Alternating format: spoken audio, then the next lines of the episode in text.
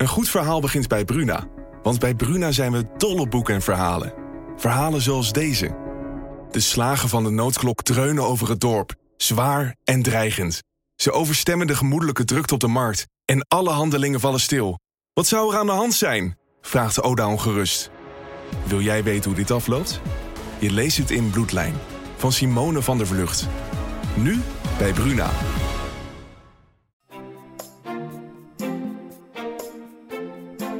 Dit is Kwestie van Centen, een podcast van de Financiële Telegraaf.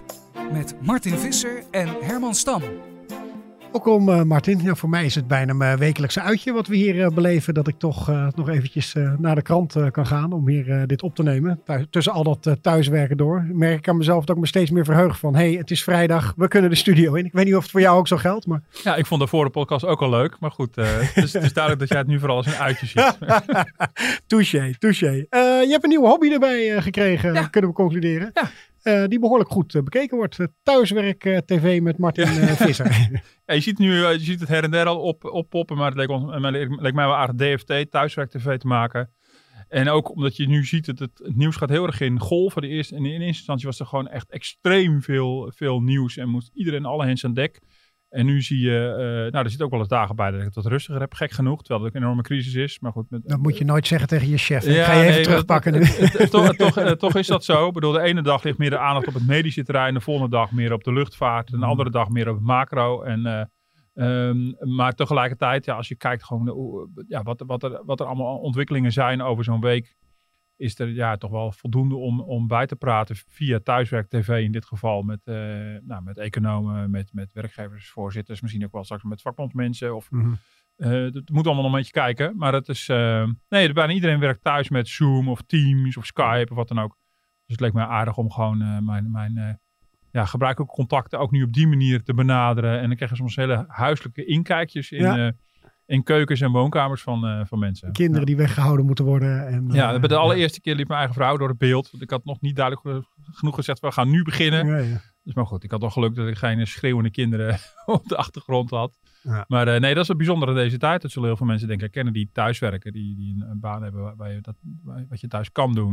Met al die, die, die videoconferencing. En ja. ja. dat geeft weer een heel andere contact. En dus dat merk je hierbij ook. Het gaat allemaal wat gaat allemaal, ik regel het vrij snel uh, en het gaat allemaal heel soepel. En we tutoyeren gewoon, terwijl ik voor een interview normaal dat gewoon keurig u en meneer en mevrouw zeg.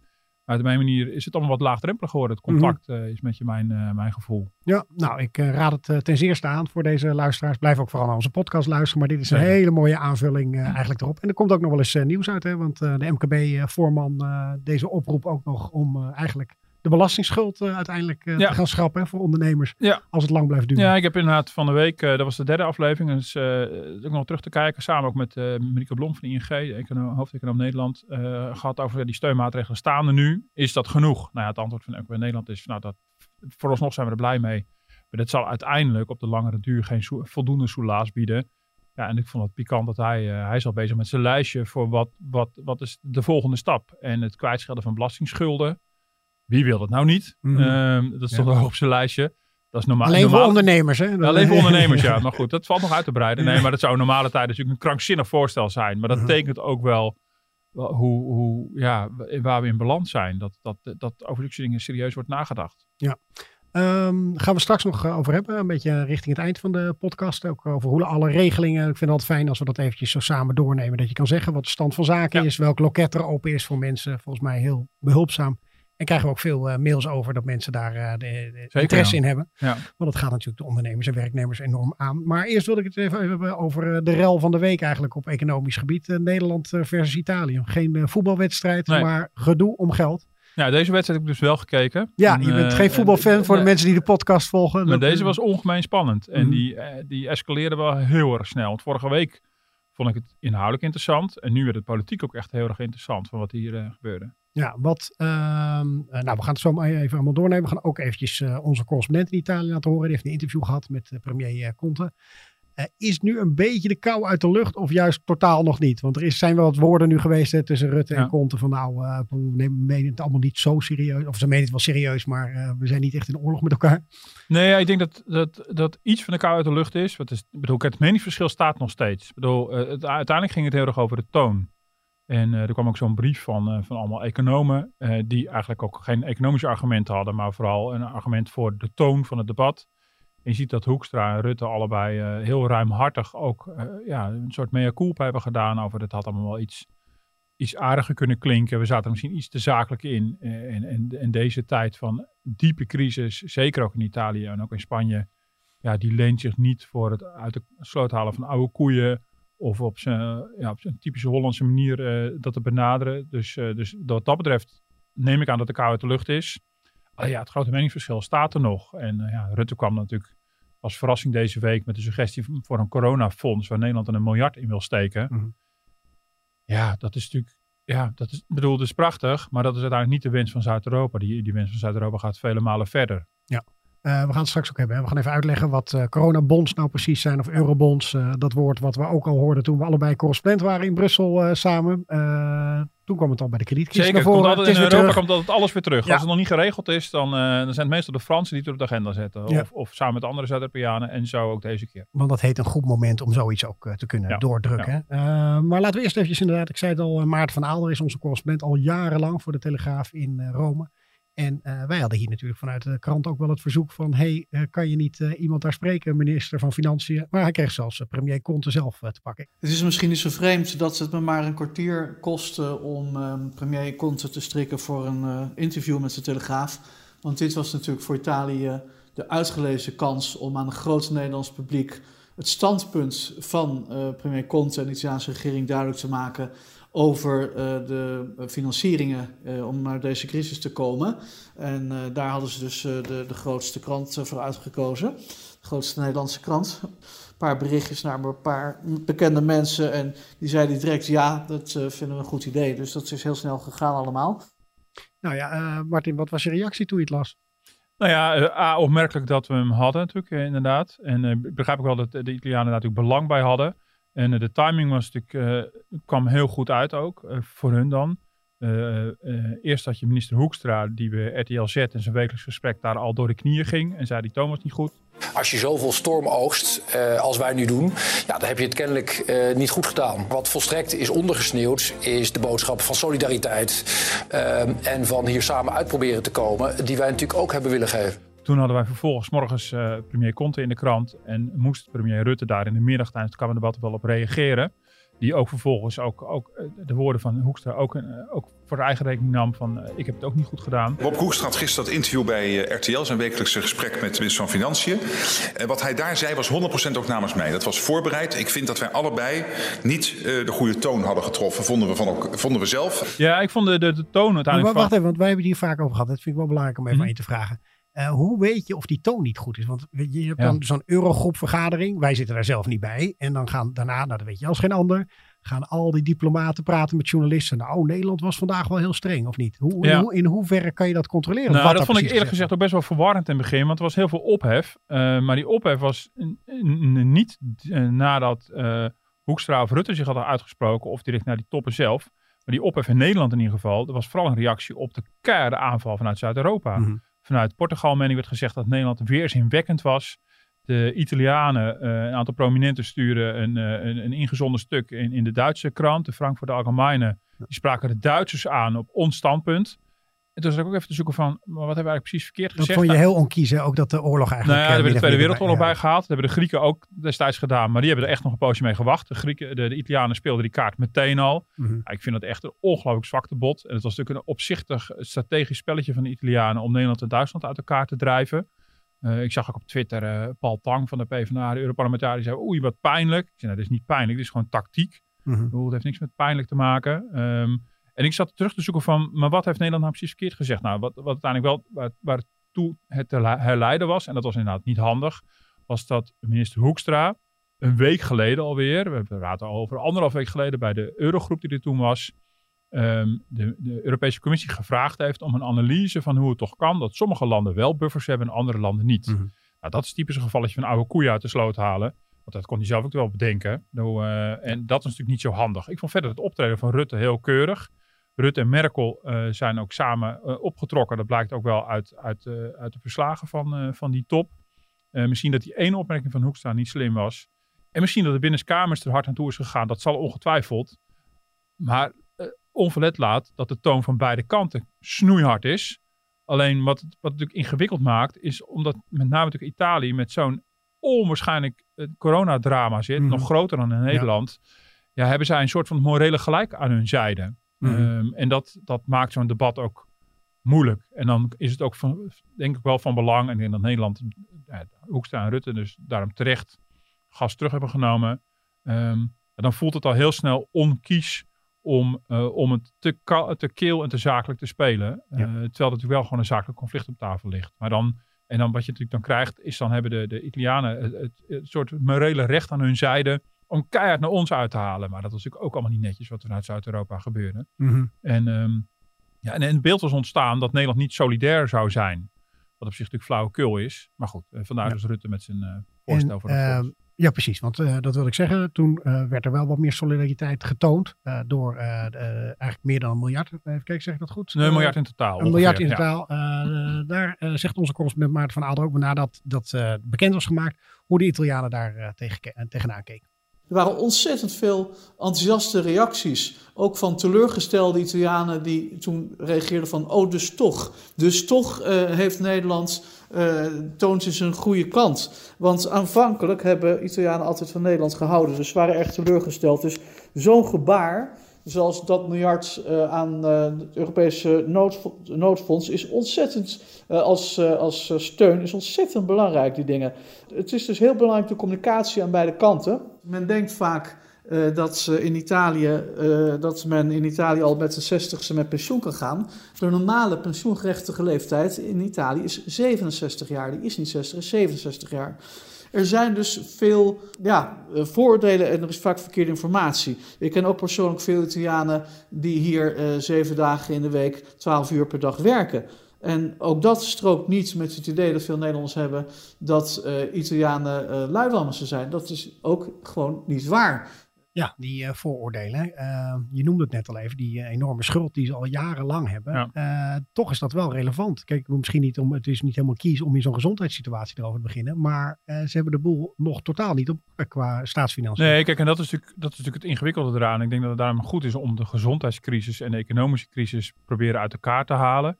En het gebaar van Rutte gaat over dat eerste, die gezondheidscrisis. Nou, daar stonden al tientallen miljarden vanuit de Europese Commissie ook klaar. Het is ook heel gebruikelijk dat er vanuit Europa ook al het steun komt als er zich natuurrampen bijvoorbeeld voordoen bij landen. Dus het is evident dat Europa hier altijd solidair is. Eh, dit is overigens een ramp die natuurlijk heel veel landen tegelijkertijd treft. En het ene land meer dan, dan het andere.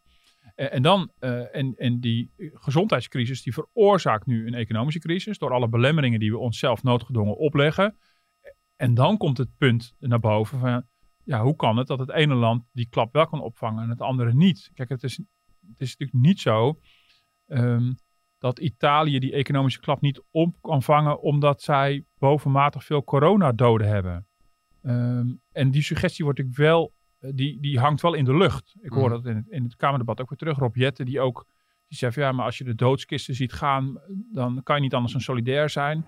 Voorzitter, het is ook uit solidariteit dat ziekenhuizen, provincies en landen elkaar helpen. Groningen helpt Brabant. Frankrijk helpt Italië en Duitsland helpt Nederland. Waar de een het niet aan kan, neemt de ander het over. En die solidariteit moet Nederland ook laten zien in Europa. Nu de doodskisten door de straten worden gereden, moeten we onze vrienden helpen. Onverkort en onvoorwaardelijk.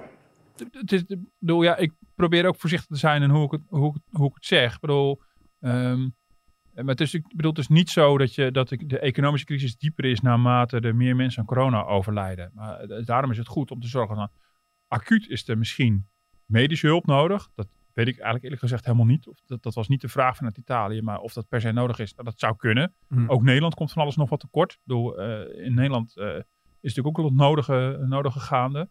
Ehm, en dan is natuurlijk de vraag van, eh, als dan je economie in de diepe recessie stort, kan je dat als land zelf aan? Ja, Ja. of nee? Nou, Italië kan dat evident niet aan.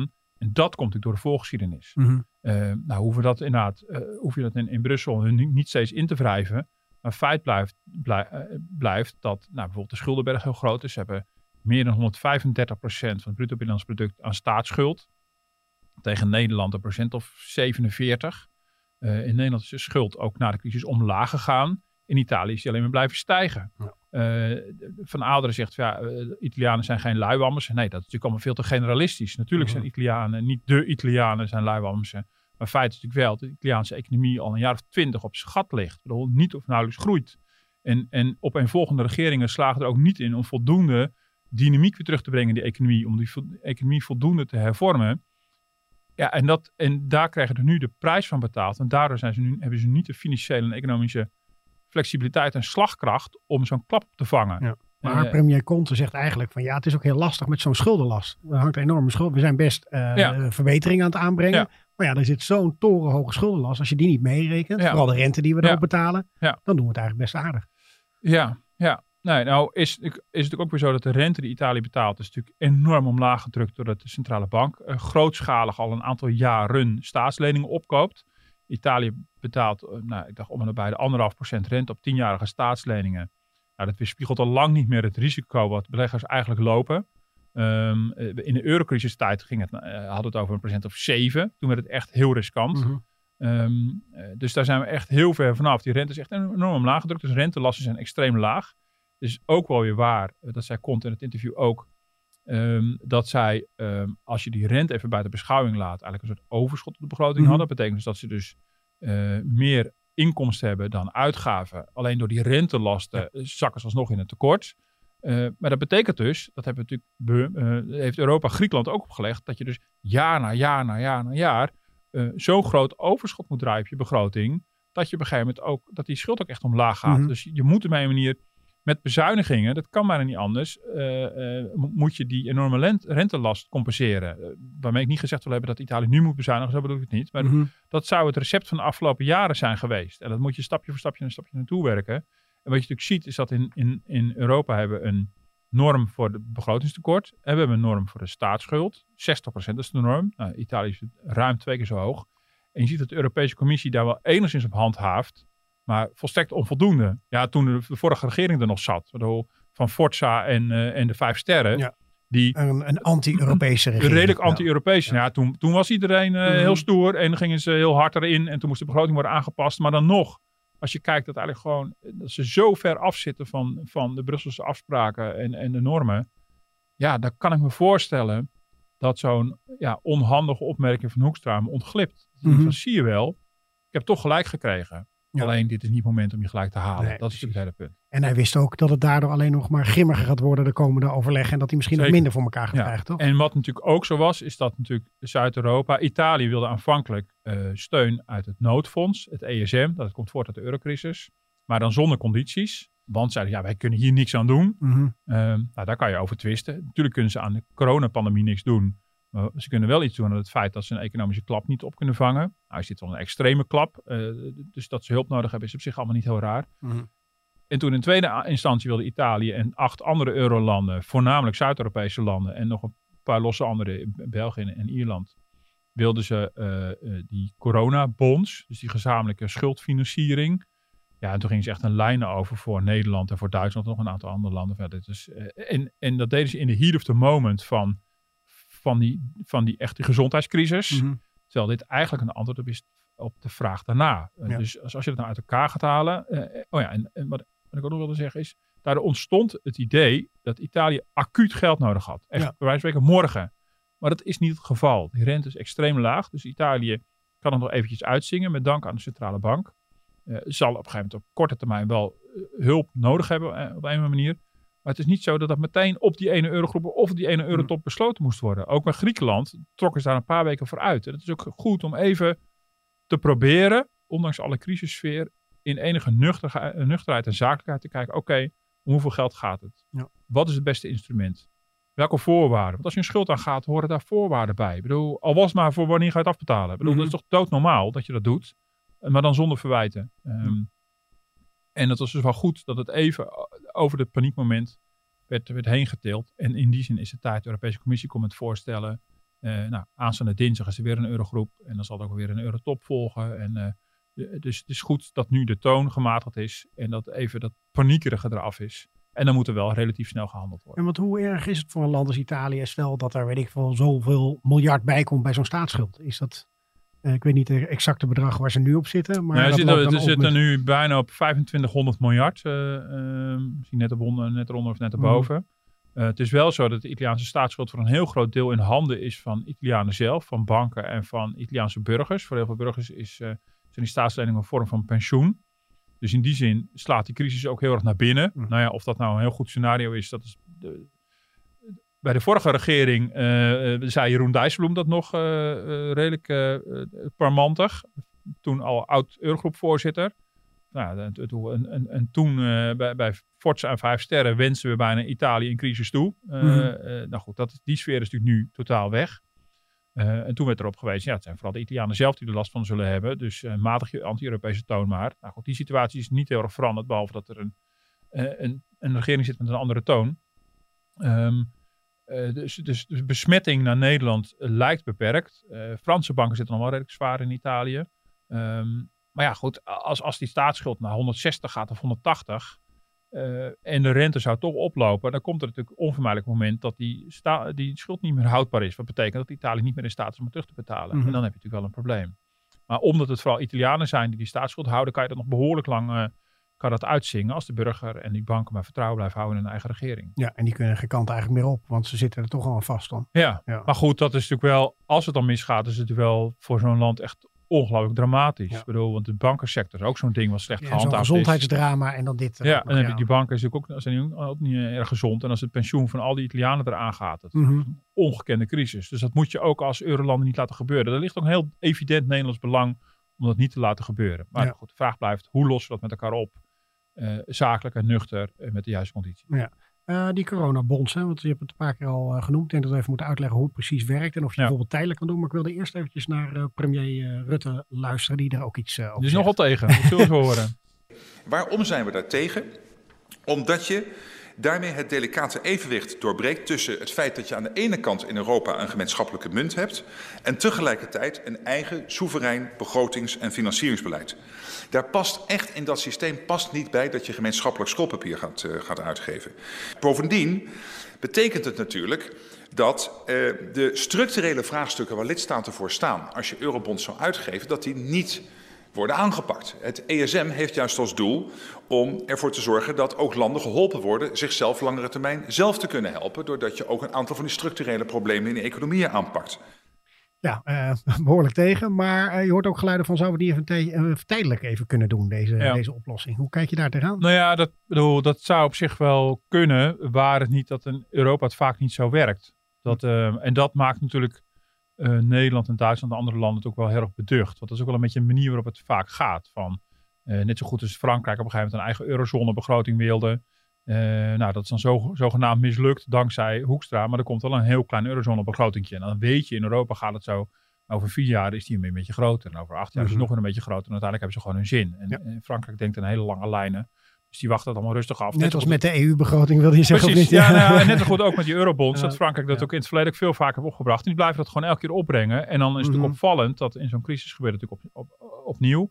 Maar goed, als je er heel feitelijk naar kijkt, dan zeg je van nou, wat, dat- dan zou je kunnen denken van, wat, wat kan er precies voor kwaad? Wat de gedachte is van, eh, in dit geval met een coronabond. Bond is een ander woord voor obligatie. Eh, een staatslening, zeg maar. Eh, laten we een soort fonds maken eh, met noodgeld. eh, dan niet voor de gezondheidscrisis, maar voor de economische crisis. Ehm, en dat geld, dat halen we op uit de kapitaalmarkt. Maar dat doen we niet elk land voor zich, maar dat doen we in gezamenlijkheid. Mhm. Dus, dus Nederland is een bepaald percentage, daar onderdeel van. Italië, Duitsland, alle landen, alle eurolanden. En dat doe je op de ge- gemeenschappelijke kapitaalkrachtigheid, zeg maar. Nou, wij zijn dan een triple-E-land, eh, hoogste kredietwaardigheid. Maar je poelt als het ware de kredietwaardigheid van die landen. En waarschijnlijk is de gezamenlijkheid dan sterker dan al die losse, dan al die losse landen. Eh, en dan moet je dan ook weer gezamenlijk een keer afbetalen. Dat, Mhm. dat is voor mij nog een vraag. Van, er blijft ergens een schuld staan. De gedachte wordt, is dan steeds van, heeft Italië geen extra schuld? Maar eh, iemand zal dat geld ook weer moeten aflossen, zou, ik- zou ik denken. Dat, dat verdwijnt niet in het niks. Ehm, dat zou je dan tijdelijk kunnen doen. En zeggen, nou, dat is alleen maar bedoeld voor deze crisis. En dan ga je, weet je hoeveel, 100 miljard ophalen. Feit blijft natuurlijk wel dat we nu, zoals Rutte eh, ook zegt, we hebben wel één munt, maar uiteindelijk elk een eigen begrotingsruimte en autoriteit. Ik bedoel, dat is gewoon nog autonoom.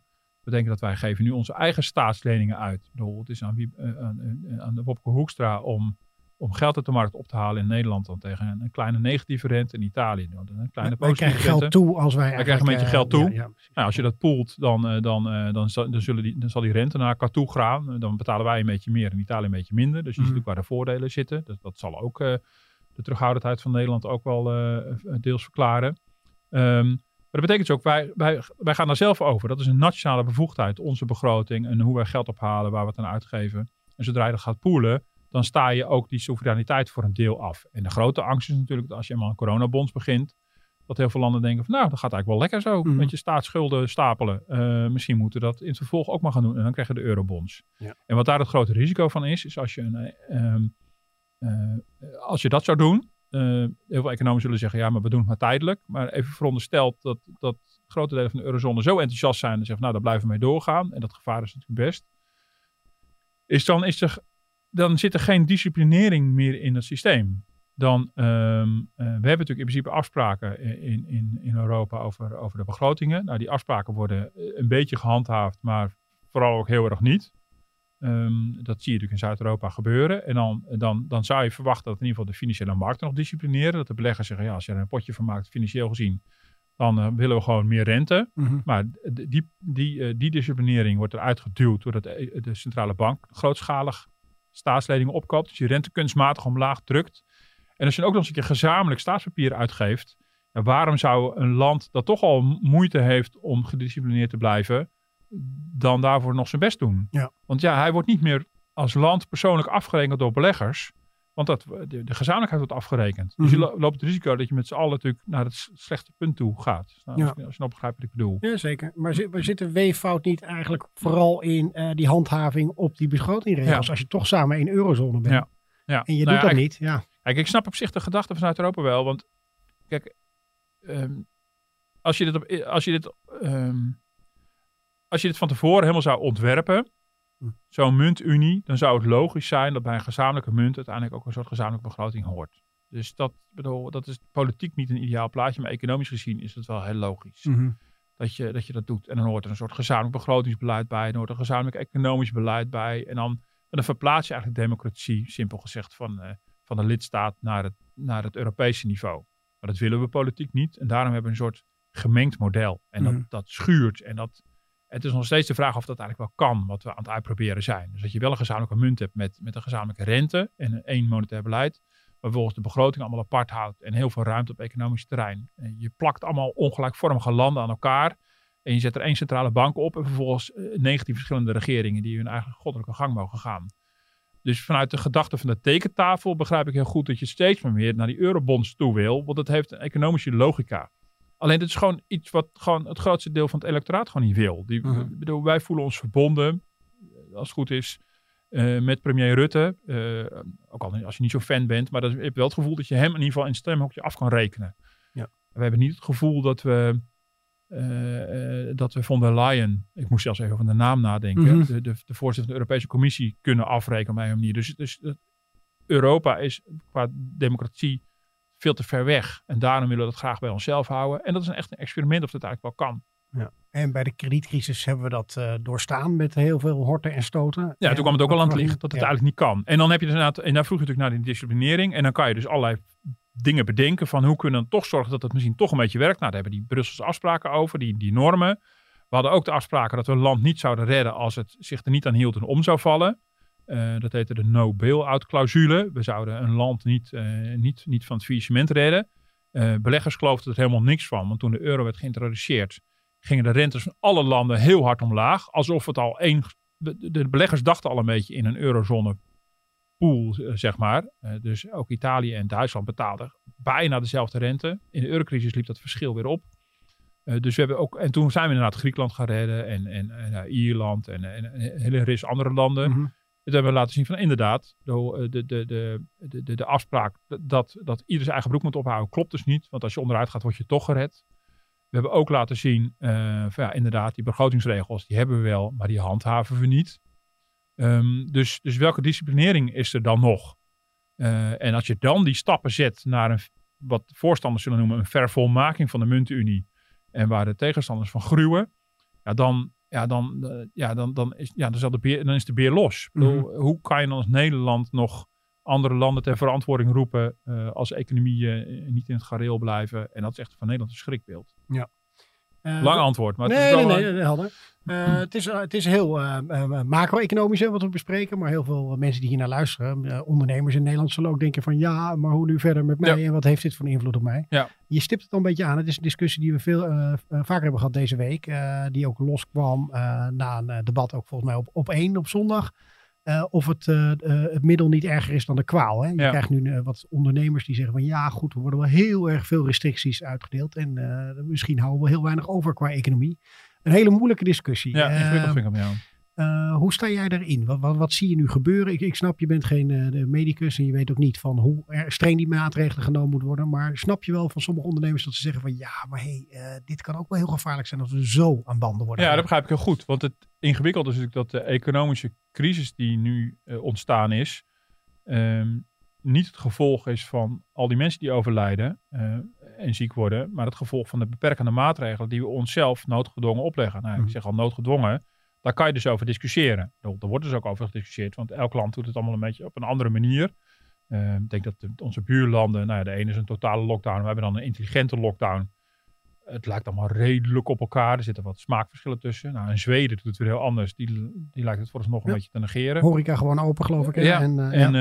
eh, nou ja, je hebt ook landen als Brazilië en Amerika die tot voor kort geen enkel probleem zagen en, eh, en ook ineens omslaan. Dus Mhm. je ziet, eh, nou goed, iedereen pakt op een andere manier op, al dan niet voortvarend. Ehm, eh, maar ik zie wel in mijn contacten met, met alle economen die ik heb, dat heel veel economen er ook wel over aan het nadenken zijn. Wat ik het meeste terug. A, een verhaal erover maken voor de krant. Dat is best wel ingewikkeld. Want eh, lang niet iedereen wil zich er publiek over uitspreken, omdat het zo gevoelig ligt. Dus echt een medisch, medisch-ethische kwestie, gecombineerd met wat is economisch nog redelijk. Ja, dat, nou, we hadden het net over onkies en een toon. En Ja. maar voor je het weet, ga je er hele erge dingen zeggen. Of die eh, heel slecht opgepakt kunnen worden. Mhm. Ik zat iets van de week te twitteren over, over mijn zomervakantie. Nou, daar gingen mensen ook al van over de zeik. Van hoe kan je nu over een vakantie nadenken tot er zoveel mensen doodgaan. Bedoel, dus het ligt allemaal ongelooflijk gevoelig. Ehm, ehm, maar ik hoor wel heel veel over, economen erover nadenken. Van ja, ehm, we hebben in Nederland, eh, nou, heel veel andere landen ook, maar in Nederland hebben we eh, wel een soort norm van wat we uit willen geven aan zorg. Aan een behandeling voor kanker bijvoorbeeld. Of aan een medicijn. En er wordt uitgerekend, de uitgaven, per gewonnen levensjaar. Een quali heet dat met een Q. Ehm, en dat klinkt heel kil, maar ze- daar werken we wel in Nederland mee. En de ophef ontstaat altijd als een behandeling net iets duurder is dan de norm. Die we, Ja. Nou goed, en dan is het wachten tot een van die patiënten optuikt in een tv-programma. En dan wordt het meestal vaak toch toegestaan, dat middel. Mhm. Ook al is het eigenlijk te duur. Maar het is toch een poging om, om een soort economische ratio te houden achter ons gezondheidsbeleid. Ja. Wat je nu ziet, nou, het is ongeveer 80.000 euro wat we per gewonnen levensjaar uit willen geven. Voor een middel of voor een behandeling. Wat er nu gebeurt, als je kijkt naar de steunmaatregelen die het kabinet uit de kast moet trekken om de economie nog een beetje overeind te houden, ja, dat overstijgt die norm vele malen. Ehm, en, die- en toch is die discussie er niet, omdat die nu heel gevoelig ligt. Mhm. Maar je ziet wel economen daarmee worstelen. En ik denk dat ondernemers heel graag duidelijkheid willen hebben van het kabinet, voor zover dat kan, over wat is nou eigenlijk de exit-strategie. We zien eh, elke paar weken dat de, de, de, de beperkingen worden verlengd. Dat is onlangs weer gebeurd. Ehm, het kabinet kan natuurlijk niet voorspellen hoe lang dat nog nodig is. Maar ik denk dat heel veel ondernemers wel willen weten van oké, en maar hoe ziet op een gegeven moment die periode daarna er dan uit? En ja, dat, dat Maar het gaat dan ook over de discussie bijvoorbeeld van hoe ziek werknemers worden als ze thuis komen te zitten eh, terwijl ze ontslagen zijn. Hè? Dat soort discussies Ja. worden er ook zelfs bij gehaald. Ja, zeker. Ja. En, eh, en eh, het, het wordt er al heel snel moeilijk hè, als je gezondheid en ziekte en, en Mhm. economie met elkaar combineert. En tegelijkertijd valt me wel op dat er bij de MKB Nederland en VNO-NCW, dus de, de twee officiële werkgeversorganisaties, de grote draagvlakken is voor alle beperkende maatregelen. Hoewel dat heel veel sectoren echt in een diepe crisis stort. Maar als het heel lang gaat duren, dan zal die vraag natuurlijk veel, veel meer nog naar boven komen. En dan moet je ook na gaan denken van, ehm, als die beperkingen worden opgeheven, hoe gaat het dan? Dan gaat het waarschijnlijk stapje voor stapje, vermoed ik. En hoe ziet die economie er dan precies uit? En wat Mhm. mag er wel en wat mag er niet? En hoe zorg je op een gegeven moment weer dat er misschien heel voorzichtig bepaalde bedrijven weer open kunnen, de horeca misschien weer open met andere normen? Mhm. Ehm, hoe kan je, nou ik geloof dat Wiebes een anderhalve meter economie dat genoemd heeft. Dat je op een manier ja, de beperkingen die we onszelf voorlopig moeten opleggen, kan integreren in, het, in een toch min of meer draaiende economie. Ja. hebben Wat je wel daar... steeds meer ziet, hè, laat ik het even hier op de eigen werkvloer, hoe Ja. netjes mensen al afstand houden. Mensen raken er, raken er wel steeds meer aan gewend. lijkt Ja, me. maar het overgrote deel van de mensen werkt natuurlijk wel thuis, ook bij ons. Ja. Eh, want dit, dit, dit kan niet werken als iedereen hier weer gaat zitten. Dus, dus het kan omdat we met een hele kleine ploeg hier draaien. En Mhm. nou, ik kom dan nu voor die podcast. Gisteren was ik hier voor een video en verder heb ik mijn gezicht hier niet laten zien. Eh, maar we kunnen hier niet allemaal zitten. Dan gaat het dus niet meer. Dat zie je in een winkel natuurlijk ook. Nou, het is ook heel vervelend om te winkelen nu. Eh, want je zit er heel raar om, om elkaar heen te draaien. Dat kan ook met een beperkt aantal mensen in zo'n winkel. Dus in de winkels gebeurt het inderdaad ook al dat je beperkingen oplegt. Ehm, maar dat, dat kan er bijvoorbeeld op uitdraaien of je nou moet denken of op, op een bepaald moment mensen alleen maar winkels in mogen, altijd niet met een mondkapje. Nou, die discussie heb je dus nu al. Hè. Het kabinet zegt ja, dat is een schijnveiligheid. Maar misschien is het toch wel een beetje veiligheid. Dat kan ik niet beoordelen. Ehm, in China zie je natuurlijk dat de, de, de industrie weer aan het opstarten is. Die, die zwaarst getroffen delen. Maar daar worden mensen allemaal getemperatuurd. Mhm. Dus heb, hebben die spullen in Nederland om iedereen te, te scannen op koorts. En bij koorts moet je binnen blijven. En als je geen koorts hebt, mag je de fabriek binnen, eh, zoiets. Ja. Dus op een gegeven moment moet je daar ook gaandeweg naartoe. En ik denk dat ondernemers naar snakken om een soort vooruitzicht te hebben van... Oké, beste kabinet, je kan niet precies zeggen... die dag zo en zo laat is alles weer normaal. Want dat weten we gewoon toch nog niet. Maar wel hoe... hoe ja, eh, we zitten in een soort tunnel. We weten niet hoe lang die is. Maar we weten ook helemaal niet wat er aan het eind van die tunnel gebeurt. En Mhm. ik denk dat ondernemers graag een doorkijkje willen hebben. Want die moeten gewoon wel gaan zitten rekenen. Ja. Ze weten dat ze drie maanden steun hebben. Maar ze moeten gaan rekenen over ja, maar hoe, hoe gaat de rest van het jaar eruit zien? Is mijn omzet voor het hele jaar weg? Of alleen voor de drie maanden? Ehm, nou, dat. Nou, precies. Want ze gaan ook waarschijnlijk over drie maanden nog weer denken van, kan het vangnet verlengd worden? Eh, Oh ja, dat ongetwijfeld. Ongetwijfeld. En is het ook voldoende? Nou, dat is wat die MKB-voorman Jacco Mhm. Vonhoff ook zei. Ja, misschien moet je op een gegeven moment dan gaan nadenken over het wegstrepen echt van, van belastingen. Bedoel, eh, dat gaat nog veel verder. En, Mhm. eh, maar het ligt eh, ongelooflijk gevoelig. Ik heb allerlei mensen benaderd afgelopen week. eh, ook oud-ministers. Die zeggen van ja, eh, allemaal terechte vragen. Maar ik brand mijn handen er even niet aan. Ja. Dus eh, het is echt heel ingewikkeld. E- Even de, tot slot hè, over die eh, vangnetten zelf. Hè, Want eh, de luisteraars vinden dat gewoon van belang. Van welk loket is open? Ik geloof dat maandag ook alweer bij de UWV het loket open gaat. ja, hè, voor, het de- nauwelijke. Ja, precies. Want ik wilde even aan je vragen. Als quizvraag, waar staat de afkorting voor? Nee, dat zal ik je niet aandoen. Nou, dat weet je waarschijnlijk gewoon wel. Maar ehm, eh, waar staan we nu qua die regeling? Want we hebben, la- laat ik eerst even teruggaan naar de discussie tussen KLM en Koolmees. Want Ah, ja. dat vond ik ook wel qua nieuws nog wel eh, van belang. Ja. Eh, die zijn aan het steggelen omdat KLM eh, flexwerkers wel buiten boord heeft gezet. Ontslag heeft gegeven, 2000 man. En Ja. Koolmees zegt eigenlijk van ja, maar dat, zo werkt die regeling. Ik wil hem eventjes laten horen bij op één dat hij er iets over zegt. Het doel van het pakket is dat niet alleen mensen met een vast contract, maar ook mensen met een flexcontract of een oproepcontract, daar geldt het pakket ook voor. Dus als de KLM zou besluiten om gewoon door te betalen, dan vergoeden wij dus 90% van die kosten. Ja, maar dat gaan ze dus niet doen, hebben ze Ja, dat, dat, dat zou namelijk inderdaad gewoon een heel slecht, slecht signaal zijn. Slecht signaal. Ja, Oké. omdat, je, omdat wat we juist willen is dat ook mensen met een flexcontract eh, eh, doorgaan. Tegelijkertijd begrijp ik ook heel goed, en daarom ben ik een beetje voorzichtig, dat begrijpt u van mij. Eh, bij KLM staat het overgrote deel van de vliegtuigen staat aan de grond. Ja, kijk, dit gaat heel veel debat geven, denk ik, de komende tijd Ja. hè, met bedrijven. Ja. Eh, vind je dat KLM in zijn recht staat hierbij? Nou ja, ik, ik, Koolmees heeft ook al een beetje bakzeil gehaald. Want die, die heeft met KLM overlegd. En heeft inmiddels ook gezegd dat hij wel begrijpt waarom KLM dit doet. Eh, het is alleen wel heel erg zuur. En ik begrijp dat, dat, dat de politiek ervan baalt. Want deze week kwam er ook een, een, eh, een brief van de gezamenlijke werkgevers en vakbonden. Richting bedrijven en CEO-partijen. Waarin nadrukkelijk werd gezegd: de regeling van, van Koolmees, die dus maandag open gaat. is bedoeld voor vaste mensen, flexwerkers, dus beste bedrijven hou al je mensen binnenboord. Ja. Dat, is, dat, dat is VNO, zegt dat zelf. Ik heb VNO er eerder over bevraagd, maar wat vind je dan van KLM? Ja, dan begint ze al een beetje te sputteren en te schuiven. En eh, van ja, ja, ja, het kan Mhm. zijn dat er bedrijven zijn waar, het, waar, het, waar, het, waar, ja, waar de crisis zo diep inslaat dat ze niet anders kunnen. En dat, nou ja, dat is nu waar, waar KLM zich op beroept. Die zegt ja, onze loonkosten worden voor een groot deel opgevangen door de overheid. Maar dat zijn niet al onze kosten. Dat is een deel van onze kosten. Ik bedoel, eh, ja, en als wij nog maar op 10% van onze capaciteit kunnen draaien, ja, dan, dan, ja, dat bedrijf stort natuurlijk in. Ik Mhm. bedoel, eh, en die zien zich gewoon gedwongen om die flexwerkers desondanks naar huis te sturen. Het is alleen voor het politiek heel vervelend dat er zo'n signaal van zo'n... Maakt het eigenlijk uit voor je regeling? Want je moet zelf 10% hè, van het salaris uh, ophoesten Ja. als ondernemer. Ja. Dan zeg je nou, mijn flexcontract doe ik niet. Dan hoef je in ieder geval die 10% niet eh, te betalen voor die mensen, toch? Nee, zeker. En Ja. eh, die, die, die, eh, die regeling is inderdaad van, nou, bij, bij eh, 100% omzet terugval krijg je 90% van je loonkosten doorbetaald. En Mhm. eh, dat gaat dan naar rato. Dus als je minder omzet terugval hebt, dan is het ook minder. Maar, dat, maar dat is het idee. Dat, en dan moet je 10% zelf bijbetalen. En ehm, de- het is ook open voor flexwerkers, maar je bent niet, niet verplicht om die flexwerkers aan te houden. Je bent wel verplicht om je vaste personeel aan te houden. Als je collectief Mhm. ontslag aanvraagt, dan, dan, dan heb je een probleem met die regeling. Dus in die zin is het juridisch heel moeilijk tegen te houden wat, eh, wat KLM hier doet. En allicht gaan bedrijven natuurlijk rekensommetjes maken. Want eh, ja, als de overheid 90% van de salaris overneemt, dat is natuurlijk enorm genereus. Dan moet je 10% nog steeds doorbetalen. En eh, dat, dat, dat, ging het bijvoorbeeld met die MKB-voorzitter ook over. KLM is dan natuurlijk een kapitaalintensief bedrijf. Ik bedoel, daarvan zijn de lonen is minder dan de helft van de kosten. Maar er zijn ook, MKB noemde ook gewoon bedrijven waar de lonen bijna alle kosten zijn. Mhm. Dan hou je nog steeds die 10% kosten over. En als je nul omzet hebt, Ja. dan, dan, bedoel, ja, dan, eh, ja, dan is het natuurlijk een heel groot deel van je salariskosten zijn weggevallen. Maar je moet nog steeds die 10% opbrengen. En Ja. ook nog de huur. En, Waarom hebben ze dat eigenlijk gedaan? Want in die oude werktijdverkortingsregeling eh, was het niet eens 90% nee, dat is geloof veel ik. lager. Dus waarom hebben ze het eigenlijk niet gewoon op een lager percentage gezet? Waardoor Nou ja, juist om, om, te, om ervoor te zorgen dat werkgevers er enorm, eh, ik bedoel, eh, om ervoor te zorgen dat werkgevers zo min mogelijk prikkel hebben om mensen alsnog te ontslaan. Of Mhm. mensen eruit te gooien. Of, eh, dus in die zin is het een ja, veel ruimhartiger kan niet. Ik bedoel, er zit een klein beetje eigen risico zeg maar in van die 10%.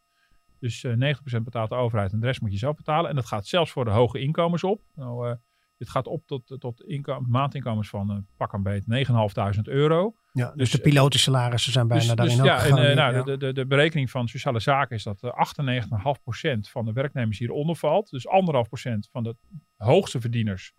Nou, die, die krijgen dan eh, niet alles helemaal eh, doorbetaald. In ieder geval die werkgevers niet.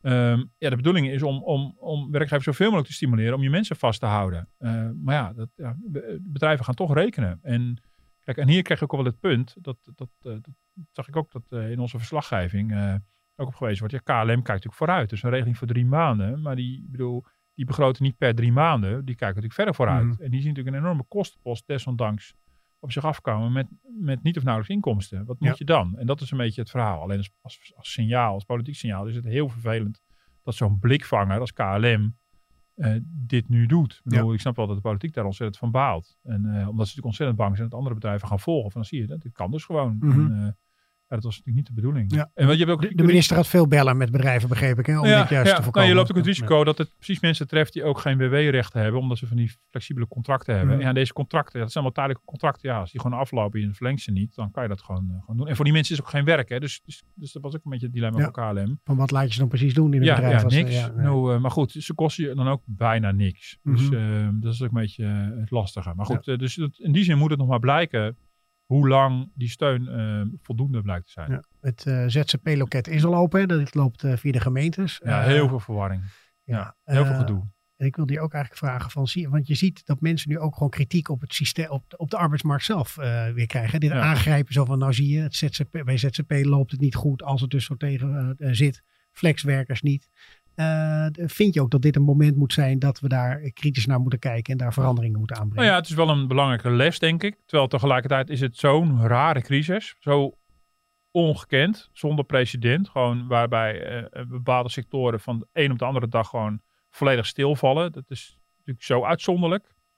Ehm, ehm, dus die, je, kan niet zeggen van nou, dit is, dit is een soort crisis waar we hele arbeidsmarkten moeten inrichten. Ik mag hopen dat dit niet te vaak gaat gebeuren. Mhm. Eh, iets van, eh, van wat, wat, wat zich op deze manier voltrekt. Maar allicht, bedoel, bedoel, zeker voor, voor eh, partijen ter linkerzijde en voor vakbonden, die zien natuurlijk als een bewijs van zie je wel, dit is ook de keerzijde van die flexibilisering van de arbeidsmarkt. Ik denk wel dat in die zin dat het gevolgen zal hebben, ook voor ZZP'ers, die ook nu wel keihard geconfronteerd worden met wat een extreem risico ineens op, hun- op hun afkomt. Ja. Ehm, eh, dus, dat, dus in die zin zal het wel voeding geven aan het debat voor na de crisis. En dat, dat, dat was natuurlijk ook al gaande met allerlei vormen van eh, sociale zekerheden die ook aan ZZP'ers eh werden Mhm. opgelegd. Ehm, eh, dus ik denk wel dat, dat het wel aan denken zal zetten. Maar tegelijkertijd, ik vind het weer uit, zo uitzonderlijk dat de vraag is of je de hele economie moet gaan inrichten. Nee, dat, dat is niet, ik denk niet dat je de hele economie kan gaan inrichten op een crisis zoals deze. Mhm. Dat is zoiets bizars.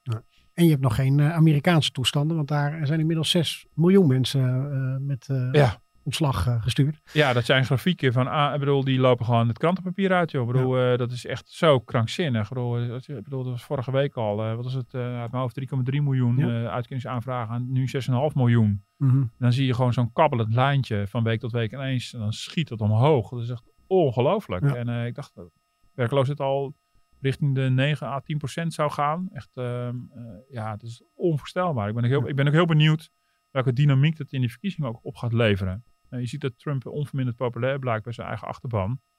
Maar dit gaat natuurlijk wel heel veel, uh, ja, dit gaat natuurlijk heel veel onrust veroorzaken. En, en inkomensterugval van mensen. En uh, ja, en, ja, en ik, ja, waar ik geen, geen idee van heb, is van hoe lang heeft een economie straks weer nodig om hiervan te herstellen? Ja. Ik bedoel, we, we, steeds is de analyse, ja, dit is een korte maar diepe klap. Of is het klap diep? Maar goed, een diepe mm. recessie.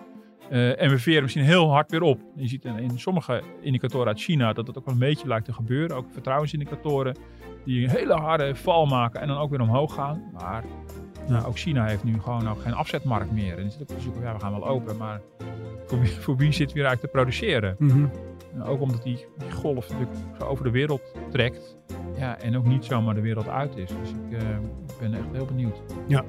Nou, uh, dat is volgens mij ook een heel goed onderwerp om volgende week weer uh, verder Wat een open einde. Ja, nou, ja. ja. uh, ik dank je hartelijk voor je tijd, Martin. Ehm, voor onze luisteraars zeg ik dat u ons ook kan e-mailen op podcast.dft.nl. En u kunt ons beluisteren op iTunes en op Spotify. tot volgende week. Tot volgende week.